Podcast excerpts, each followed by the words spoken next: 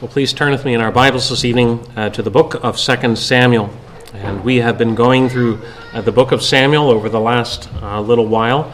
And this evening we're coming to 2 Samuel chapter uh, 13. You'll find this on page 264 in the church Bibles.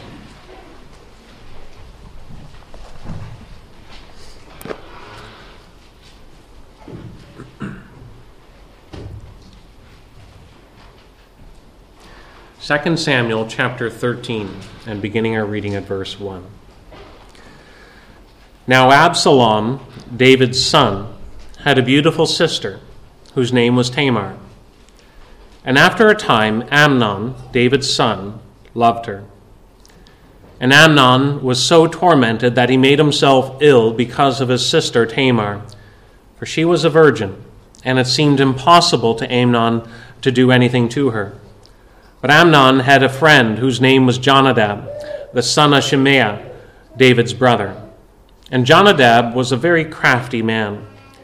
And he said to him, O son of the king, why are you so haggard morning by morning after morning? Will you not tell me? Amnon said to him, I love Tamar, my brother Absalom's sister. Jonadab said to him, Lie down on your bed and pretend to be ill and when your father comes to see you, say to him, Let my sister Tamar come and give me bread to eat, and prepare the food in my sight, that I may see it and eat it from her hand. So Amnon lay down and pretended to be ill. And when the king came uh, to see him, Amnon said to the king, Please let my sister Tamar come and make a couple of cakes in my sight, that I may eat from her hand. Then David sent home uh, to Tamar, saying, Go to your brother Amnon's house and prepare food for him. So Tamar went to her brother Amnon's house, where he was lying down, and she took dough and kneaded it, and made cakes in his sight, and baked the cakes. And she took the pan and emptied it out before him, but he refused to eat. And Amnon said, Send out everyone from me. So everyone went out from him. Then Amnon said to Tamar, Bring the food into the chamber, that I may eat from your hand. And Tamar took the cakes that she had made and brought them into the chamber, chamber to Amnon her brother. But when she brought them near uh, him to eat, he took hold of her and said to her, Come, lie with me, my sister. She answered him, No, my brother, do not violate me, for such a thing is not done in Israel. Do not do this outrageous thing. As for me, where could I carry my shame? And as for you, you would be as one of the outrageous fools in Israel. Now, therefore, please speak to the king, for he will not withhold me from you. But he would not listen to her. And being stronger than she, he violated her and lay with her. Then Amnon hated her with a very great hatred, so that the hatred with which he hated her was greater than the love with which he had loved her. And Amnon said to her, Get up, go.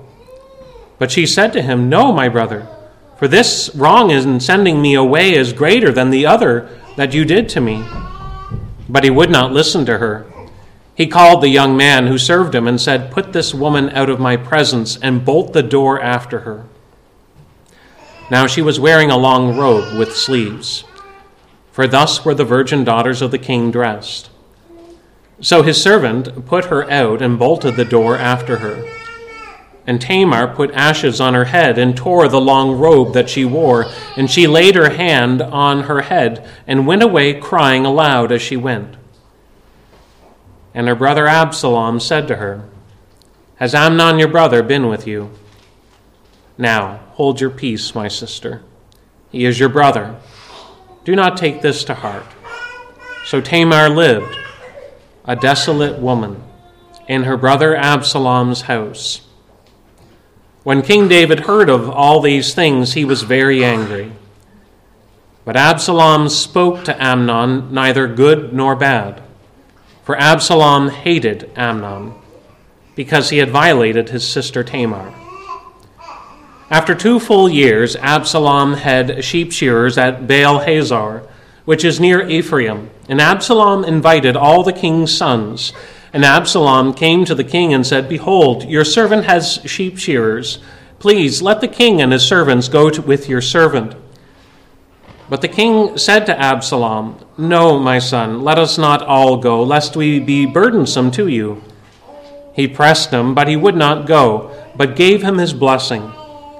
Then Absalom said, If not, please let my brother Amnon go with us. And the king said to him, Why should he go with you? But Absalom pressed him until he let Amnon and all the king's sons go with him. Then Absalom commanded his servants Mark when Amnon's heart is merry with wine. And when I say to you, Strike Amnon, then kill him. Do not fear. Have I, con- have I not commanded you? Be courageous and valiant. So the servants of Absalom did to Amnon as Absalom had commanded. Then all the king's sons arose, and each mounted his mule and fled. While they were on the way, news came to David Absalom has struck down all the king's sons, and not one of them is left. Then the king arose and tore his garments and lay on the earth, and all his servants who were standing by tore their garments. But Jonadab, the son of Shimeah, David's brother, said, Let not my lord suppose that they have killed all the young men, the king's sons, for Amnon alone is dead. For by the command of Absalom, this has been determined from the day that he violated his sister Tamar. Now, therefore, let not my lord the king so take it to heart as to suppose that all the king's sons are dead, for Amnon alone is dead. But Absalom fled. And the young man who kept the watch lifted up his eyes and looked, and behold, many people were coming from the road behind him, by the side of the mountain. And Jonadab said to the king, Behold, the king's sons have come, as your servant said, so it has come about. And as soon as he had finished speaking, behold, the king's sons came and lifted up their voice and wept. And the king also and all his servants wept very bitterly. But Absalom fled and went to Talmai, the son of Ahimaaz, king of Geshur. And David mourned for his son day after day. So Absalom uh, fled and went to Geshur and was there three years. And the spirit of the king longed to go out to Absalom, because he was comforted about Amnon, since he was dead.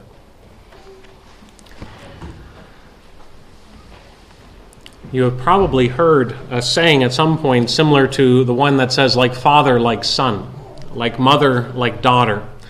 Uh, a way of trying to draw attention to how certain mannerisms, certain interests, certain behaviors can pass from a father uh, to their son or from one generation to the next. And we can see that just this past week, someone was saying that to me. Uh, they were making the point that even when a father figure may not be very much present in the child's life, the son uh, or the child may still develop many of the mannerisms uh, and the traits of their father. There is something that uh, they start to reflect uh, many of the uh, tendencies, many of the mannerisms of their father uh, with time. It just comes up and comes out of them. But this evening, we're seeing just how true that can be. That from one generation to the next, you can see certain traits, certain characteristics arise in the lives of children of their fathers. But it is not just the interests or the mannerisms, but it's the sinful behaviors as well that can pass on, as it were, from generation to generation. And that is true in the life of David. We have been looking at the life of David in the book of Samuel for quite some time. And we have noted how David was a great man. He was described as a man after God's own heart. But David, like any one of us, is uh, capable of falling morally and of falling very terribly. And David did. Uh, David had committed adultery with another man's wife.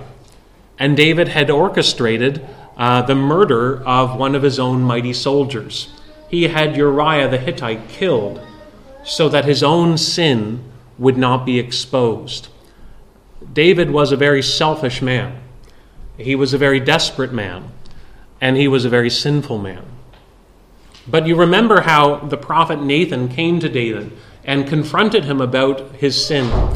And when David was confronted about his guilt, he did confess to his wrongdoing. He admitted that he had sinned before the Lord.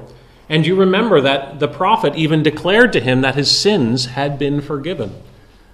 But there would be consequences. The prophet Nathan told David that the Lord would raise up evil in his house. The Lord would cause all sorts of misery to come into his family. There would be all sorts of trouble that would happen as a result of David's sins. And really, the rest of the book of Samuel is looking at this dark cloud that hangs over the rest of David's life. It's looking at the effects of sin and how it brought so much turmoil in this man's life and in the life of his family. And this evening, we want to look at the fulfillment of that prom- prophecy, that fulfillment of God's uh, word of judgment that would come against David's house. And we want to see that because sin is destructive, we must depend upon God to bring a real salvation from it. And so we're looking at the fulfillment of God's word of judgment and then the fulfillment of God's word of grace. We want uh, to look at this chapter, and there's so many things that we could look at, uh, but we want to look at especially the actions of evil that were committed in the sons of David.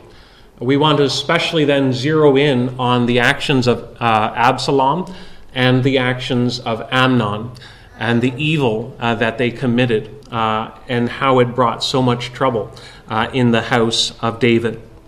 You remember that David had many wives. And with those many marriages, David had many children. And now we are being introduced to many of those children, even in this chapter. One of those children was a person named Amnon. Apparently, he was the eldest of David's sons. And you would expect to be uh, the anticipated heir of David.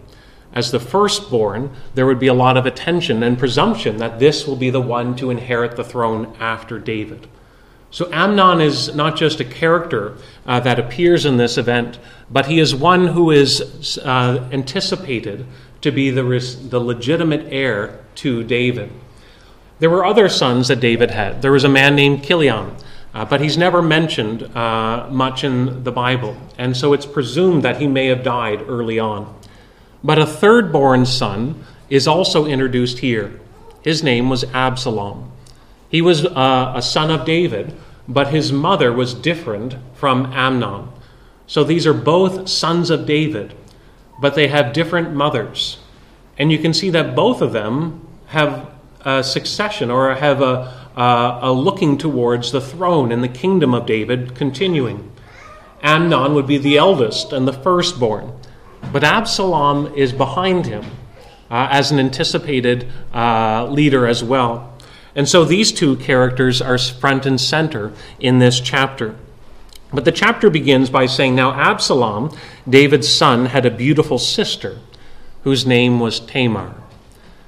And we're told that Amnon loved her.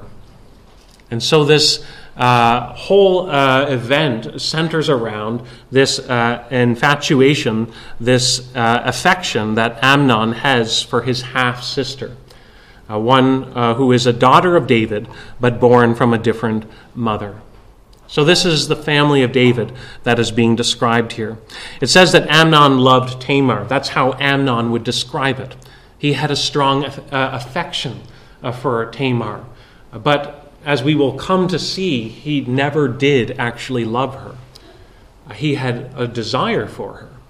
But those are not the same things. And that's important that we understand that. Because in a world that we live in today that talks about love a lot, it's important that we're able to identify what is love and to differentiate it from a counterfeit. Not everything that claims to be love actually is love. Just because there's desire or affection doesn't make it love. In fact, here, Amnon had a very strong desire, but it still isn't love because we'll see what it ultimately leads him to doing and what it brings out of him uh, as well. So it describes him here as having a very strong desire for Tamar. So strong was that desire that it was actually it was binding him. He was, he was being pulled into knots. Uh, it, it was tying him up emotionally. Uh, and it was, it was so occupying him, it was so consuming to him that it was literally making him sick. Uh, he was consumed with this passion, this desire for his half sister. Uh, so it is describing something of the, uh, the, the intensity of his desire for her. Uh, but it says it seemed impossible to Amnon to do anything to her. Uh, there was never an occasion, there was never an opportunity for him to be alone with her. Uh, this, is, this is the daughter of the king, and no doubt she is always being accompanied with others. And so he is, he is living with this frustration of not being able to be with one that he is strongly attracted to. Uh, and so he is becoming sick by this uh, and very frustrated as well. His cousin, a man named Jonadab, notices that something seems to be eating away at Amnon. And he comes to him and he says, What's going on? Why are you so agitated? Why are you so depressed? What's, what's bothering you? And he confesses to him. He says that he loves his half sister. I love Tamar, Absalom's sister.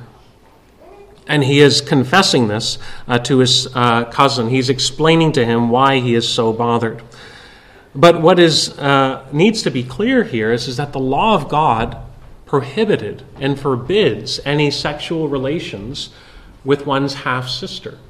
Um, the law is very clear. Leviticus 20 says if a man takes his sister, a daughter of his father or a daughter of his mother, and sees her nakedness, and she sees his nakedness, it is a disgrace, and they shall be cut off in the sight of the children of their people. He has uncovered his sister's nakedness, and he shall bear his iniquity. Deuteronomy chapter 27 says, Cursed be anyone who lies with his sister, whether the daughter of his father or the daughter of his mother. And all the people shall say, Amen. So the law was very clear that this kind of relationship was prohibited according to God's commands. But Amnon doesn't show a concern about God's law here. He's not, he's not conflicted between his loyalty to God's word and his loyalty to his heart's desire. Uh, this isn't a, a, conflict about what is his loyalty to uh, with respect to God or to uh, being uh, consistent with what he feels. This is a conflict that doesn't relate to the law of God in his purview. Because what he's troubled about is that Tamar is Absalom's sister. What he seems to be bothered about is, is that Absalom is involved in this, that Absalom is her brother. And so there's no fear of God uh, that is coming out in Amnon here. It's not so much that he is uh, wrestling with am I being true to God? But it is rather a, pragmatic thing that Absalom seems to be a barrier in my way, that I can't have Tamar because of Absalom. He seems to be uh, an obstacle. And so he is explaining this to his cousin Jonadab. And we're told that Jonadab was a very crafty man, and he simply says that he knows how to make an opportunity come together. He knows how to bring the two of them together. And he says, just pretend you're sick. Pretend you're sick and ask the king to send his daughter to you. And then when she comes to you, you'll have an opportunity to be with her. And we're told that Amnon uh, takes this counsel and then he puts it to use. And he asks the king to send his daughter Tamar to him. And then when she comes to him uh, to prepare food, Amnon dismisses all the servants uh, so that they can be alone and then he reveals his true desire to his sister. And you notice in verses 12 and following, she responds by protesting. And it's important that we hear her protest because her protest is very clear. She says to her half brother, No, my brother, do not violate me, for such a thing is not done in Israel. Do not do this outrageous thing. She says very clearly, No. But she says much more than that. She is pleading with her half brother to consider the situation in light of God. She says such a thing is not done in Israel. What makes the people of God distinct from the nations is, is that they are a people living under the authority of God. They are a people who are living devoted to God's law, embracing God's will in their life. They're not just simply pursuing any kind of lifestyle, but they are people who seek first to honor God in their lives. And so she's saying, This is not how God's people live. We are a people under the authority of God. We are a people who acknowledge the lordship of the Lord. And so she's telling her brother to consider God. What you're doing is foolish. And what she means by that, what, what she means when she says it's outrageous, it means it's closing one's mind to reason. It means to close one's mind off and not to acknowledge God in the equation, but simply to act according to impulse. That's foolishness. When we're no longer willing to think in light of God's will, but simply pursuing what we want. Her protest is further amplified by not only telling him to consider God, but by telling him to consider the consequences. Think about what will happen. Where could I carry my shame? And as for you, you would be considered one of the outrageous fools in all of Israel. This would have brought great shame on Tamar. Uh, to be considered one who was uh, uh, un, uh, unfaithful, and it would bring great shame on Amnon as well, as someone who was violating God's law. And so she's pleading with him to consider the consequences. She further even seems to be begging for time by saying, Bring this matter up with the king uh, for he will not deny you. She's simply trying to find a way out by trying to uh, impress upon Amnon not to do this foolish thing. But it tells us that Amnon would not listen to her, and being stronger than her, he violated her and lay with her against her will. But then in verse 15, it tells us Then Amnon hated her with very great hatred, so that the hatred with which he hated her was greater than the love with which he had loved her. And Amnon said to her, Get up and go. Amnon claimed to love Tamar, but now it becomes clear that he never did. What he had was a consuming passion that he demanded to have uh, satisfied. He was a man who was bent on his own desires, and that comes out ultimately into hatred. How does a person go from being affectionately drawn and captivated by someone to then being repulsed by them, recoiling and not wanting nothing to do with them? How does one swing from one extreme of strong desire to strong hatred? It's because when he sees Tamar, it's now a reflection on himself. Whenever he sees Tamar now, it is exposing something that has been uncovered about himself. It's like a mirror being held up to him. If you take a mirror and you look at your own complexion and you don't like what you see, it would be like saying that I want to ban all mirrors in the house or all mirrors in public. I don't want anyone to be able to have a mirror because I don't want to be reminded of my complexion. This is what is happening here with Amnon. He's disgusted with Tamar because Tamar is showing him his own sin. Tamar here is showing him what he has become. He has become something repugnant in violating, in abusing, and raping this girl. And doing this simply to gratify himself.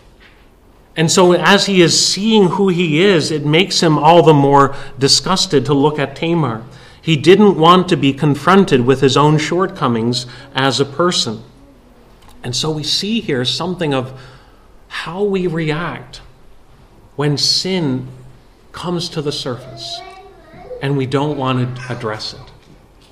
It is sin is either going to humble us or it's going to harden us. When we see our sin, it's either going to make us cry out to God for mercy or it's going to make us defiant of God altogether. And when Amnon here is confronted with his sin, he simply wants Tamar banished. And you notice that when he speaks here, he doesn't even refer to her as a woman now. He's just saying, Get it out of me. Get it out of my presence.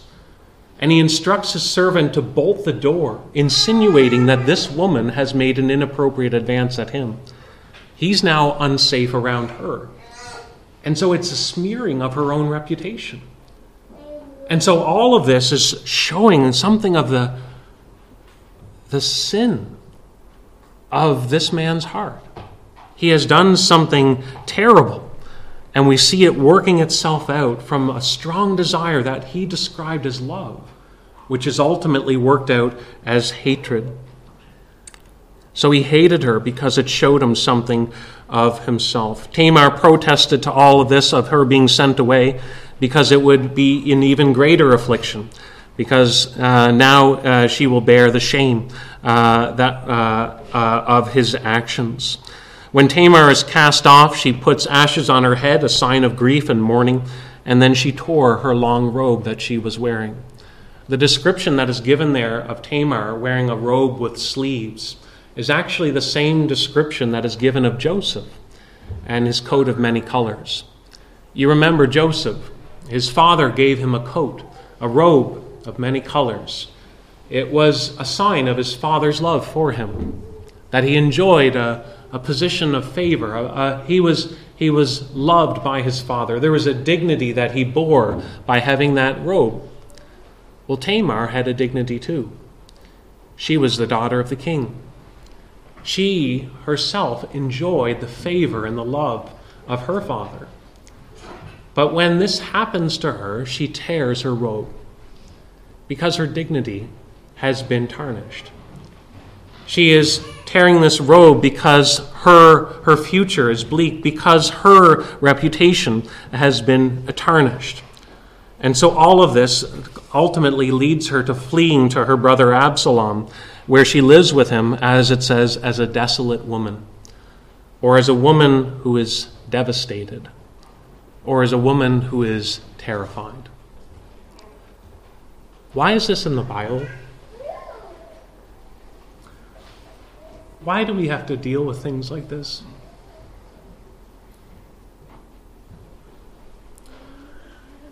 This is in the Bible because this is reality. This is in the Bible because people deal with this. Because one in four women are sexually assaulted. because one in six men will be too. And this is their reality.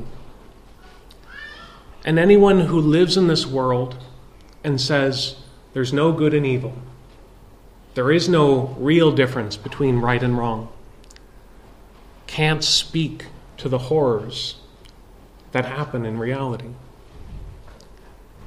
The reason why this passage is in the Bible is because it makes us deal with real evil. You may be sitting here this evening thinking, I don't want to think about these things. I don't want to have to deal with these things. But sin is real, and evil is real. And we cannot bury our heads in the sand and ignore evil. We have to be able to address real evil if we're going to understand how to live in this world. This passage is also in the Bible, not just because evil is real, but because it shows us the devastating effects of sin. We are meant to look at this and to see where sin leads. It leads to misery.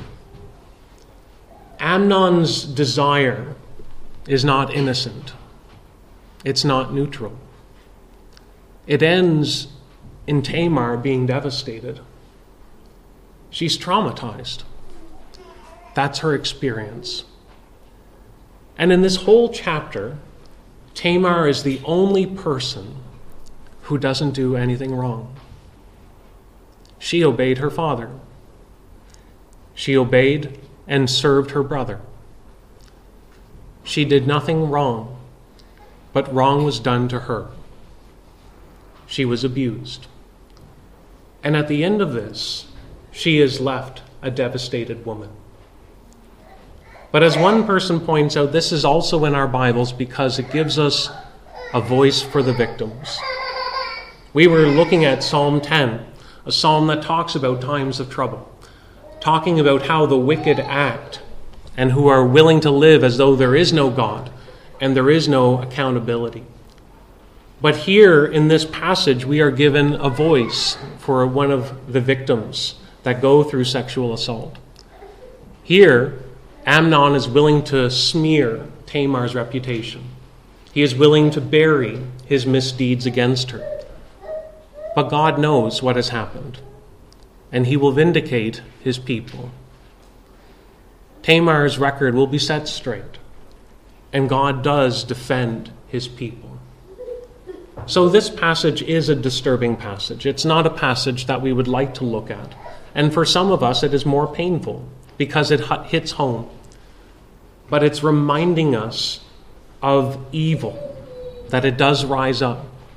And this is where sin leads to more sin.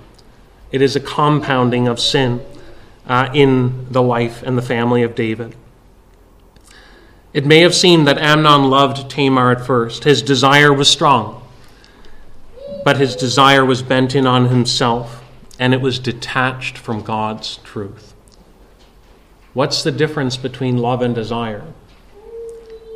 Paul tells us that love is not concerned or occupied with one's own self interests.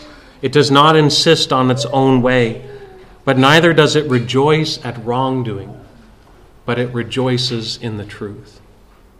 What is love? It's married with God's will. It does what is in the best interest of another. In other words, it is framed by an acknowledgement of God's reality that is not pursuing first and foremost me, but is an expression of goodwill to the, another. That wasn't true in Amnon. He was a man bent in on himself. It tells us that when David heard what had happened in verse 21, that David became very angry. But you'll notice that that's all that David was.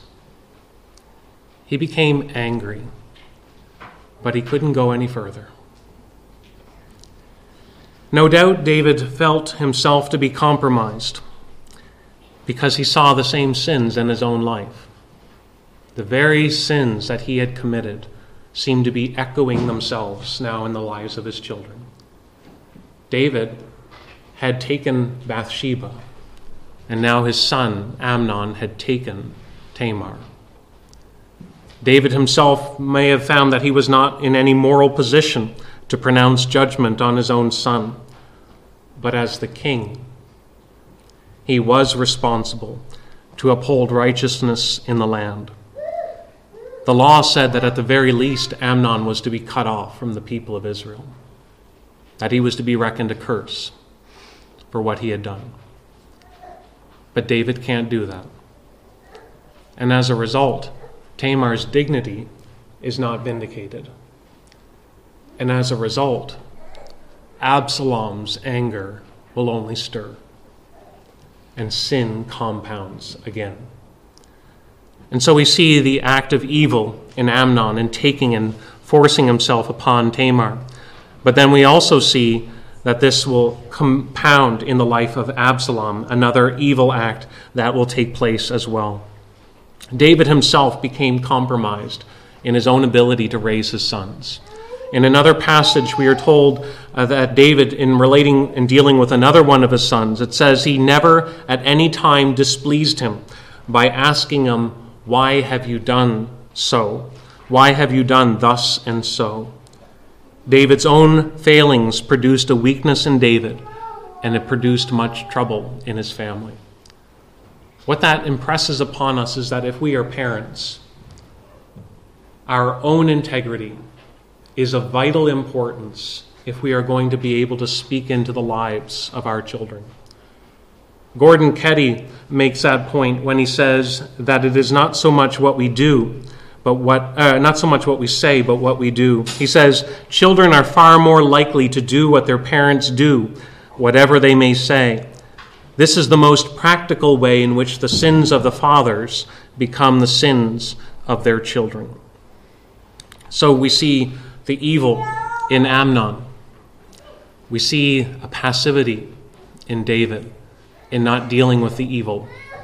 And we see the evil in Absalom as well. It tells us that Tamar came to her brother and that she lived there. But it tells us that two years later, Absalom was, had his sheep shears at Baal Hazor, which is near Ephraim, and he was going to have a celebration. That having done a hard day's labor, uh, he now invites the king's court, the king's family, to come and to participate. We're told that David uh, politely refuses, which is part of Absalom's plan. But he gets the son of David to come, Amnon. And at his own uh, orders, he tells his servants to strike down Amnon when he tells them. It's again an echo of David. He's plotting to kill someone, but he's going to use his servants to bring it to pass. Ultimately, he does that, and the rest of the king's family flees.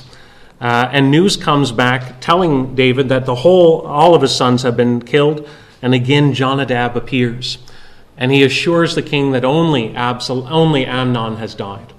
The only way that he would know that is as if he was part of the plot, and he has been part of that orchestrated uh, arrangement.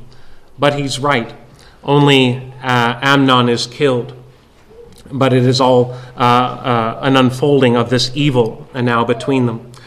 Absalom uh, uh, kills not only this man who had violated his sister, but he, vi- he kills this man who may have been standing next in line to the kingship.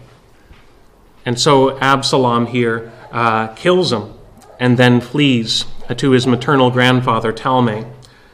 Absalom's rationale is not explained, whether it's out of fear or whether he is continuing his plot.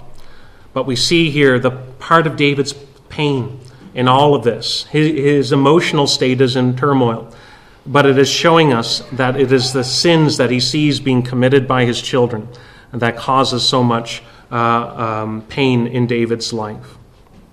So we see uh, a fulfillment of God's word of judgment.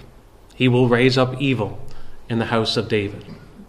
We're seeing here, like father, like son, Amnon commits the sins of David in taking a woman by force. We see uh, the son of David, uh, Absalom, orchestrating a murder uh, by plotting the death of a son of David as well. What are we to do with all of this? What are we to do with this mess as we come to this chapter? It's a chapter about deception. It's a chapter about division in a family. It's a chapter about rape. It's a chapter about murder. This is messy stuff. What are we to make sense of it all? Ultimately, we're to fall back on the fact that God's word is certain. God's word is certain in all that it says. Just as the prophet Nathan said that he would bring judgment on David's house, that reality certainly comes to fulfillment here. But if it's certain that God's judgment is going to come to pass, then it's also certain that God's promised blessing will come to pass. Because you remember that the promise that was given to David was is that God would not cut off his steadfast love from the line of David that his love would continue and that the offspring of David would establish his kingdom forever, that he would establish righteousness, and in it it would dwell forever. And so, in a messy situation, what are the people to do? They're to realize that God's word is certain in all that it says, and to cast themselves on God ultimately to fix what a mess we see.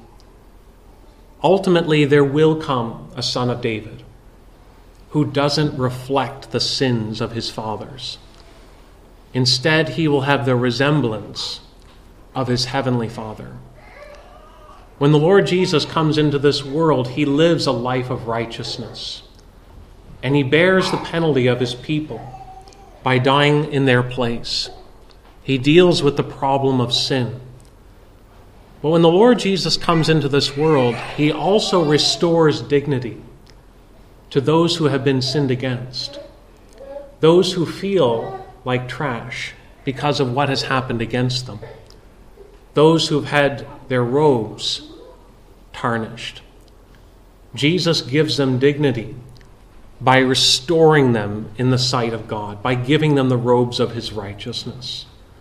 And so we see in Christ one who provides for our own needs by atoning for our sins, one who vindicates his people who themselves have been sinned against, but also Christ is the one who will ultimately bring righteousness to bear in this world. That as long as sin dwells, there will be suffering.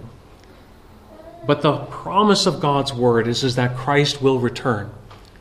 And when he does, there will be no more sin because he will punish it, he will judge it. And if we are in Christ, then we can enjoy the fruit of that judgment, which is protection from misery. Sin does not have to go on forever, but rather, when Christ returns, his people will enjoy peace. David failed to establish righteousness. Christ doesn't. David failed to protect the dignity of his daughter. Christ doesn't. The sons of David failed to obey God. Christ doesn't. Christ is the answer to the mess that we see in this world. He deals with real evil, but he also brings a real salvation that we can hope in. Let's pray. Heavenly Father, we do pray that as we think over these uh, disturbing passages of Scripture.